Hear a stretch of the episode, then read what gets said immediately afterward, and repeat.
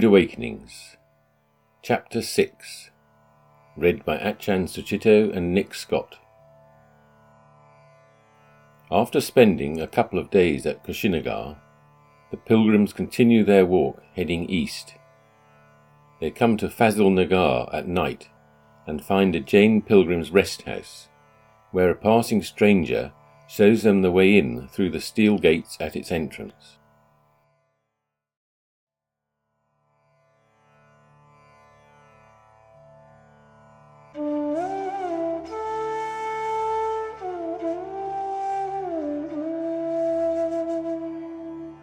Chapter 6 Spiritual Friendship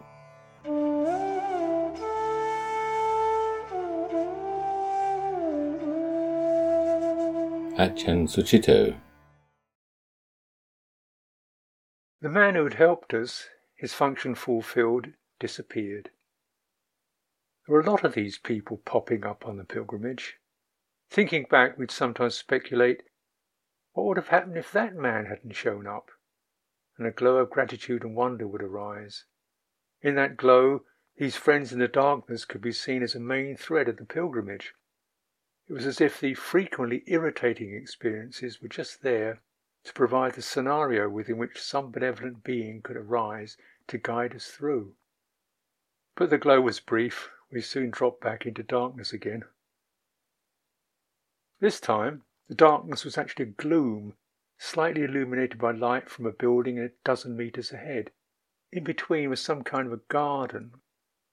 A few stunted trees, scraps of dry grass, a low block that must have been a latrine and washing area with a few buckets dotted around it. The yellow patch of light at the end of the garden drew us in. Beyond the door arose a startled caretaker, an old ledger to sign in on, garbled attempts at conversation, a fumbling with keys, a rickety door that unlocked, and a simple room to sink down in.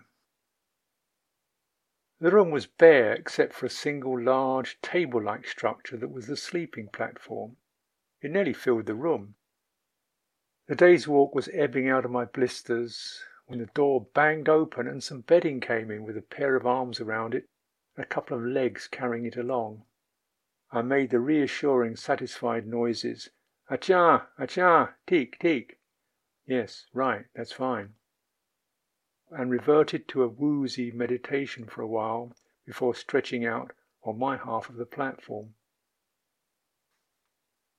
Sleeping on hard surfaces goes in phases. First is the hour or two of near coma, and then as the mind begins to revive, comes awareness of the uncomfortable impression of bone on something that does not yield. Limbo sleep takes over, drifting in and out of the netherworld prompted by the need to roll over. Eventually, the snatches of sleep become so brief that you get up. But that first draught of oblivion is so sweet. I should have known that a Jain rest house would snatch it away. All too soon, the crash of the door and a blink of light summoned us to the surface world, blinking. Three men wrapped in plaid blankets, one with a shaven head, all with tense expressions. Something wrong?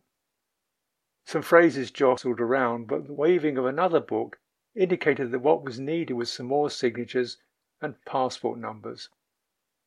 When the brief business was concluded, they continued looking around, commenting to each other occasionally proffering of a gentle inquiry in our direction. Then they brought over the blankets that we hadn't used and put them on our table. I realized they wanted to be sure we had everything we needed. We were guests, Westerners as well, and therefore instinctively to be looked after. Not knowing quite what to do, they settled for just watching over us attentively. My little clock said eleven o'clock. I knew what to do. So I made to lie down with, That's it, I'm going to sleep, smiles and sighs. They sat back quietly to watch. This obviously wasn't working. Nick, man of action, bundled them out of the room, drew the bar across the door, and put out the light. After the early morning meditation, we paid up and having left our bags in the rest house, set off in search of Pava, the site of the Buddha's last meal.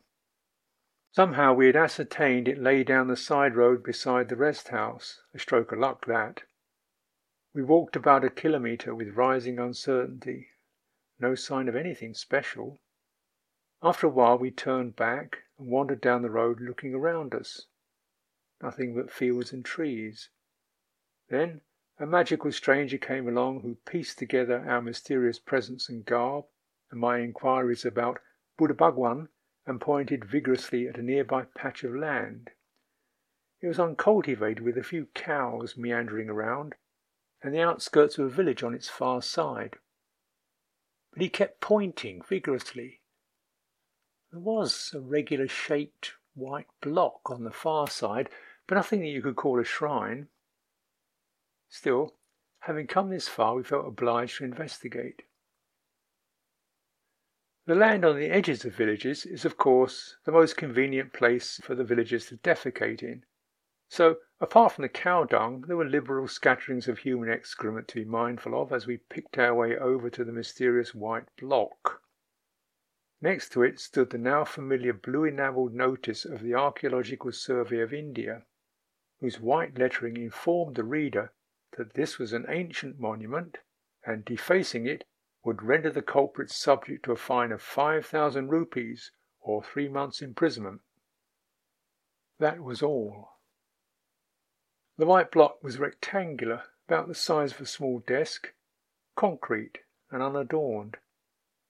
Apart from the notice, only a few remains of incense sticks confirmed that, yes, this indeed must be the spot commemorating the place where Chunda the smith offered the Buddha the fatal meal of pig's delight.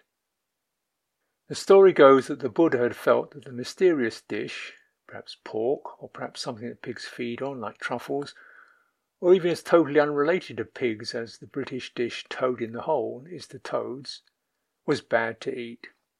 Still, he hadn't wanted to disappoint the humble smith by rejecting his offering, so he took some himself, while telling Chunda to ditch whatever remained of that dish and not to give it to any of the other monks. However, his own stamina was now considerably reduced by age and a recent severe illness, and soon the bad food brought on a violent attack of dysentery. With his loyal attendant Ananda, the Buddha had slowly and painfully made his way onward to pass away in the sal grove outside of Kusinara. Of his last acts, one of the most generous was to tell Ananda to absolve Chunda from any blame. The smith's intentions had been good, and after all, the Buddha's body was old and painful like an old cart bound together by leather thongs, as he put it. In fact, he reflected that Chunda's deed could even be seen as a blessing. It was allowing him to pass into the ultimate nirvana that he had guided so many others to over forty-five years. I had to admit the setting was appropriate.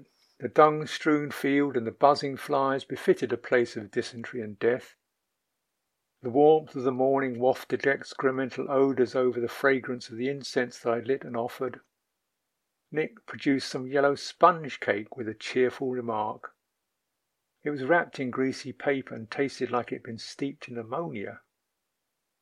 I felt like keeping the Buddha's resolve to eat on no matter what, but Nick, munching some himself, was coming to the same conclusions. The mysterious pig's delight must be none other than this rancid cake. Not being ready to follow the Buddha's example yet, I ate half, spat some out, and gave the rest to the flies. For them it would probably make a change from excrement. We picked up our bags from the rest house and moved on into Fazilnagar. Down a back street, a strange hill with another blue enamelled notice beside it could only have been an ancient stupa that had become grassed over. There was a Muslim shrine on it now. Past that and across the fields we went. A farmer offered us a meal in a tiny village, and then we were on a small road leading back to the trunk road.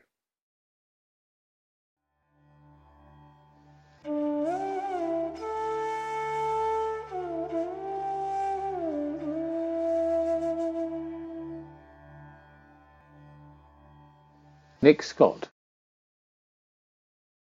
That morning, as we had walked into Fazil Nagar, we had talked about Venerable Ananda, the Buddha's faithful companion. We would get talking like that sometimes, hit on a new topic of conversation, and spend an hour or two mulling it over as we walked along. It would happen in the morning before the walking got too unpleasant, and usually after we'd left some stop that had injected something new into our world. Ajahn Sucitto had spoken of the sense of pathos he felt in the descriptions of the Buddha's last years. Reading between the lines, it appeared to him that the days when the Buddha was accompanied everywhere by many monks were gone.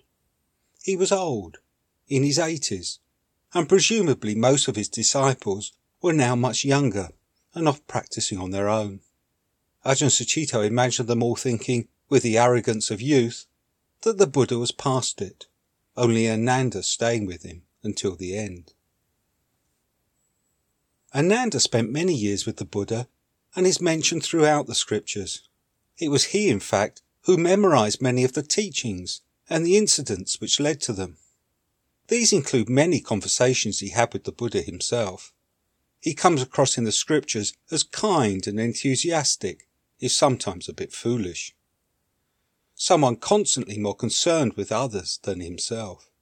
One conversation I remember us discussing was the time Ananda was enthusiastically praising spiritual friendship and said that surely spiritual friendship must account for half of the holy life. The Buddha replied, no, spiritual friendship was all of the holy life. Ajahn Sucitto pointed out that the Buddha's reply could also be translated as a play on words. No, Ananda, friendship with the spiritual is the whole of the holy life. Another extract from the sutras that Ajahn Sucitto quoted were the words the Buddha consoled Ananda with when he was overcome with grief at the Buddha's imminent death. Enough, Ananda. Do not weep and wail. Have I not already told you that all things that are pleasant and delightful are changeable, subject to separation and becoming other? So how could it be, Ananda, since whatever is born, become, compounded, is subject to decay, how could it be that it should not pass away? That topic lasted us most of the morning. It was a delight when we could talk like that. Ajahn Sucitto could be such a mine of information. We were still discussing Venerable Ananda as we walked on after the meal, but the heat of the afternoon and the trunk road soon put an end to that. Instead, we went back to trudging along with our heads down in our own worlds. Mine soon a fog of fatigue and negativity as I trailed some way behind him. The brief feeling of companionship had evaporated. I found, though, that however fed up I got with everything, I could never get that angry with my companion because of the basic respect I had for him. We were just both in this together, come what may. A motorbike pulled up as we walked on. Excuse me, what is your native place? The question was there before we were aware of the questioner, now dismounting. We are from England. And what is the purpose of your visit? A small crowd began to form. We are on a walking pilgrimage. I am asking why it is that you are walking. Our questioner stood in our path, confident that he had the right to interrogate us. It was on the trunk roads that we met such educated men, and some could be so arrogant. And what is your opinion of India? Ajahn Sucitto patiently answered the questions as a larger and larger crowd coalesced to stare at us. The problem with this kind of man was that he did not want us to leave. Having us answer his questions fed his feeling of self-importance. He simply replied to my suggestions that we must be moving along with another question. This time, after some 15 minutes of these questions, I hit on the solution. It has been most enjoyable speaking to you. Thank you so much for your very interesting questions. The flattery stunned him for a moment. Goodbye. we managed to turn and escape before he could recover. The trunk road was the most direct route to our next holy site, Vaishali. It led southeast, crossing the only bridge over the Great Gandak River and heading for the city of Muzaffarpur in Bihar. There was an alternative, though. In very small writing, on the old map I had with me, was the word ferry, and it was on a part of the river that was to the east of where we now were. If we could cross there, we would be able to visit two other Buddhist sites, Loria Nandigar and Loria Ariaj. Both had pillars that had been erected by the great Buddhist emperor Ashoka, and Loria Nandigar also had a large Buddhist stupa. It would also mean that we could then follow the river south instead of the road, and rivers usually meant lots of wildlife. We reached Tumkui around five. It was a small town that had grown up along the trunk road. The road was the main street and was lined with transport cafes, stalls selling snacks and fruit, figures squatting on the ground behind small piles of produce, and lots of people milling about. The small road we were looking for led off to the north, and on its corner was a tea shop with a group of young men sitting outside.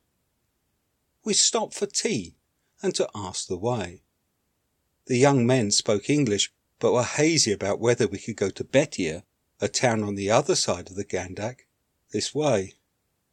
So I got them to ask the people in the crowd that had gathered about us. Their question, in the local dialect, set off an animated discussion, with one old chap seeming particularly agitated. This old man says there is a ferry this way, the old man nodded and gave us a betel-juice grin. As we walked on, some of the young men joined us, walking abreast, and started asking questions about our journey. They were wearing the standard Indian version of Western dress black shoes, black nylon trousers, and a white short sleeved shirt with a pen in the pocket. Every young educated male we met was dressed that way. The only variation I ever spotted was in the quality of the pen and whether they had a wristwatch. Our new companions had proper fountain pens, not ballpoints, and they all had good looking watches, so they must be from better off families. After a while, one of them suggested that we could stay at his house. We were reluctant, but he was a nice lad with an open, friendly face and persistent so eventually we decided to accept tea and see what we thought then. After all, his father might not be quite so keen to have two such unusual guests for the night. We need not have worried. The father turned out to be just as friendly as his son. We were made at home on the veranda of a big brick house in the centre of the village, served with tea, and again pressed to stay. They wanted to feed us too. And when we explained we couldn't eat after noon, we had to agree to breakfast. We spent that evening on the veranda talking to the men of the family and others from the village, now wearing the more comfortable clothes of village life. Sarongs of simple checked cloth, topped with a white t-shirt or vest. A young daughter peeked at us from around the door to the house ducking inside if we looked her way. The other women made do with furtive looks from the safety of the kitchen. We sat and talked late, and then slept that night on the veranda, on bedding made up by the son and his younger brothers. In the morning, we woke before first light to the sound of activity in the house. We sat in meditation until dawn, when tea arrived but no breakfast. It would be here soon. Perhaps we would like to wash at the village pump first. But when we returned, there still was no breakfast. It was getting late, and I was fretting for the loss of the cool morning's walking. But it did no good. They were determined to do us proud. When eventually it did come, it was better and more elaborate than any of our midday meals. It was an open road that day, with few trees to shade us, and the walk through the heat, laden with that heavy meal, was taxing. The road led north to Tamkui station, where we turned east onto a smaller road. It was all very open country, with nowhere suitable to rest or to sleep that night, so we pressed on in the hope that the other side of the river would be better, both of us getting more and more weary. By late afternoon, we knew we were getting near to the Great Gandak by the way the road was changing. It was raised on a slight mound above the fields. First, the quality of the tarmac had deteriorated, then potholes appeared, and then the tarmac steadily decreased until there was none at all. But there was still lots of activity. No lorries or cars, but people walking, flights of bicycles, and the occasional rickshaw or cart. As we went further, the surface, now red-brown dirt, the colour we were slowly turning, became more uneven, rutted and dusty. And then suddenly the fields and our raised mound just stopped. A cliff fell some twenty feet before us, and there was a very wide, very sluggish river. Here it was steadily eroding away slices of someone's land. There was a collection of huts, one selling tea, some government signs, and then steps down the cliff and a landing stage. We sank down onto a bench outside the tea hut and ordered tea. As we drank, we watched the wooden ferry slowly make its way back across the river, the ferrymen leaning into long poles. Once it had beached, we clambered down and stepped on, along with a dozen others and half a dozen bicycles. That filled the boat completely, the bicycles leaning against each other in the middle, and us and the other passengers on seats along the sides. I felt very close to the water sloshing against the boat, which rocked and sank under the weight of its cargo as the last passengers and bicycles found their place.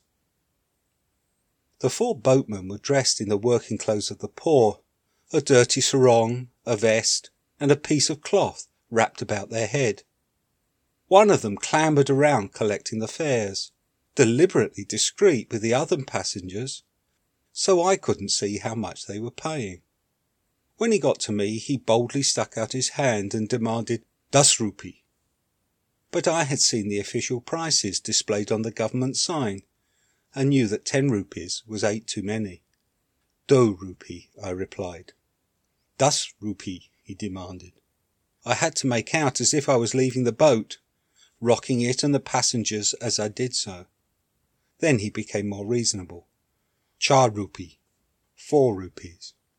He pointed to the two of us in turn and then to our luggage, which was taking up the room of a passenger. I counted with ting rupee, three rupees. He accepted with a gentle tilt of the head, and I paid up. The boat was then towed upriver by the ferryman. They bent forward, hauling on ropes over their shoulders, and grunted their way along the bank until we had gone some several hundred yards. Then we set off, steered and pushed by them, straining on the poles against the surge of the current. Despite this, the boat steadily moved downriver as we crossed. The river lapped at the sides, a dirty grey, full of sediment from the Himalayas. From our low perspective, the river looked fast as it slipped away beneath us. The boat landed on a grey sandy beach, and we had to clamber out into the shallow water.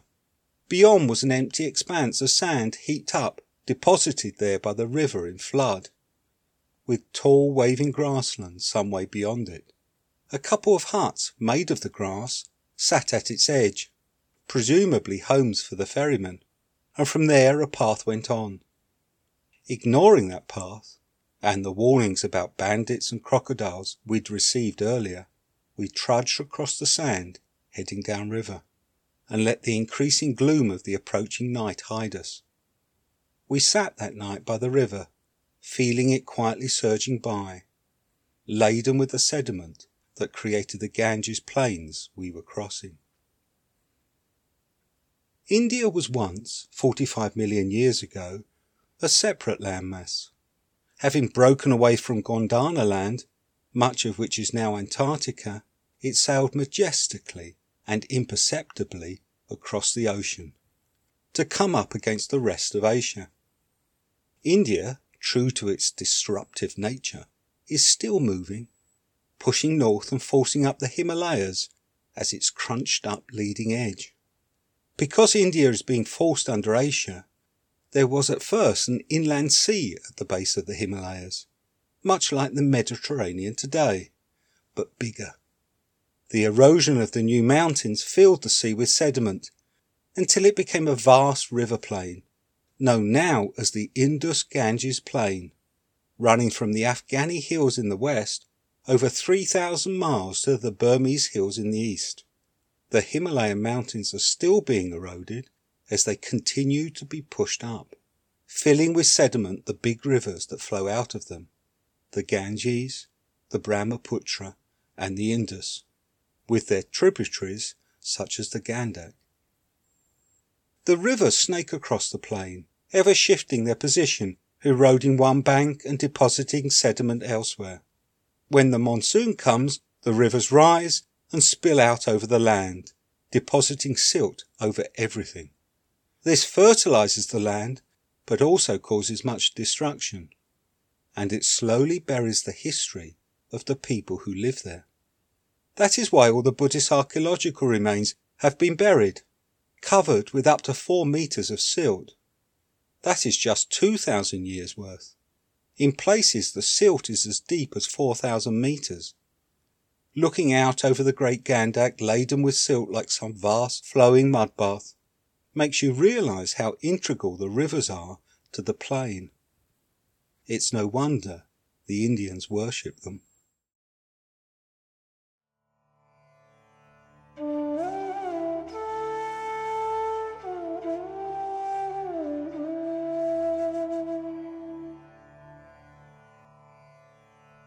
Ajahn Sucitto Night by the Gandak, letting the day end. It was good to look up into the huge sky and see Orion, an old companion from Britain, standing overhead. The great hunter was refreshingly silent. At the end of the day, I just wanted to sit with the Buddha and let the rest of it pass over.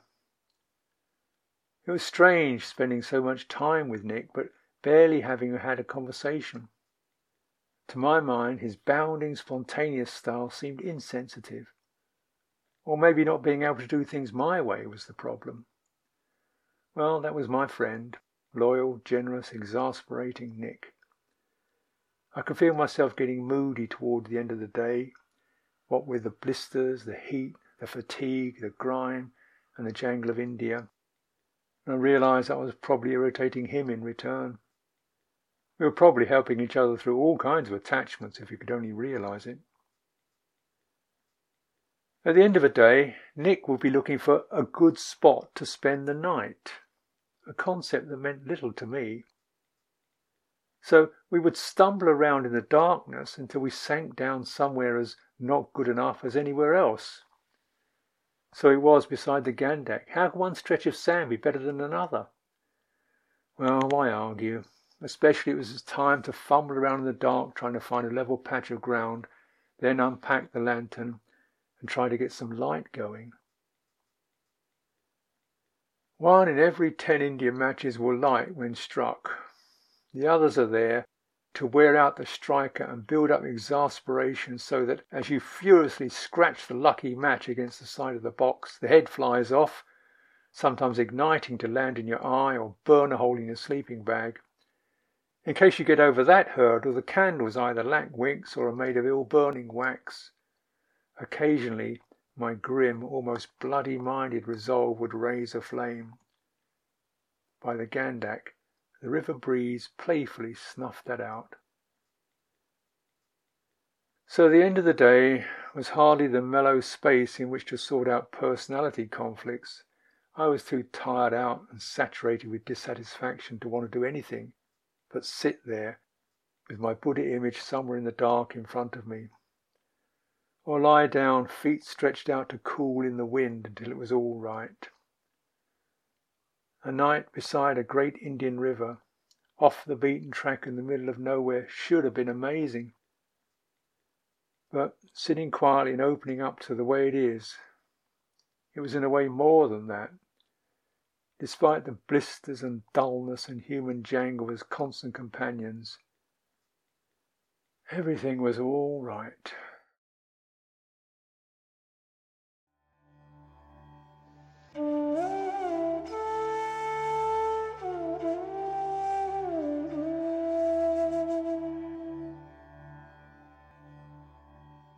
Nick Scott. Next morning, we woke to find ourselves covered in heavy dew. People were coming off the ferry, and we were able to follow them as they pushed their bicycles across the sand and through the grasslands. One man without a bicycle was dressed all in his best white. White baggy long cotton shirt hanging down and half covering his white cotton dhoti. A dhoti is created afresh every morning from a long piece of light cloth wrapped in a complex way that has always intrigued me, with the material passing a couple of times through the legs and giving the effect half of skirt, half trousers. Apparently, the longer the piece of cloth, and so the more baggy and elaborate looking the assemblage, the better the dhoti. The Indians wearing these would walk along with the end pieces flapping slightly, and when outdoors, one corner held in a hand to keep the bottom from getting dirty.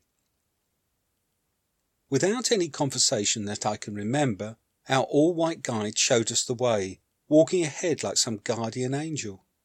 The sand undulated, and much of it, as we got further from the river, was covered in a mixture of tall grasses and scrub. There was standing water in places, and small tributaries of the main river to be waded through. Then our guardian would hold his white skirts up higher and indicate us to follow his route through the shallowest parts. He had no need to take off his plastic shoes, but our leather sandals had to come off and then be put back on for each crossing, while he waited patiently. Every so often we'd come upon a patch of what must have been better soil, which someone was cultivating. Eventually the path climbed to a higher level and we weren't on sand anymore. Ahead of us the bicycles were mounted and ridden off. Our guide, having pointed out our path, had to leave us. We found ourselves alone walking on a wandering dirt track through fields, trees, and small villages. My map told us that we were in fact on an island, but gave no idea how to proceed. I had to go on trusting the guide's directions. The path eventually brought us, of its own, to the other branch of the river, passing undulating desert-like tracts of sand in which poor villagers were trying to grow a crop of some leafy green vegetable, each plant sitting in its own hollow in the shade of a large cut banana leaf placed above it on sticks. There were long parallel lines of them, with the occasional toiling cultivator carrying water from the distant river in two old cooking oil drums slung from a pole across his shoulders. When we got there, following the tracks of the cultivators, we found this branch of the river was much smaller than the first. We were able to wade across, still following the tracks, and up to our thighs in water. And so we returned to the land of metalled roads and the motor car. We were now also in Bihar.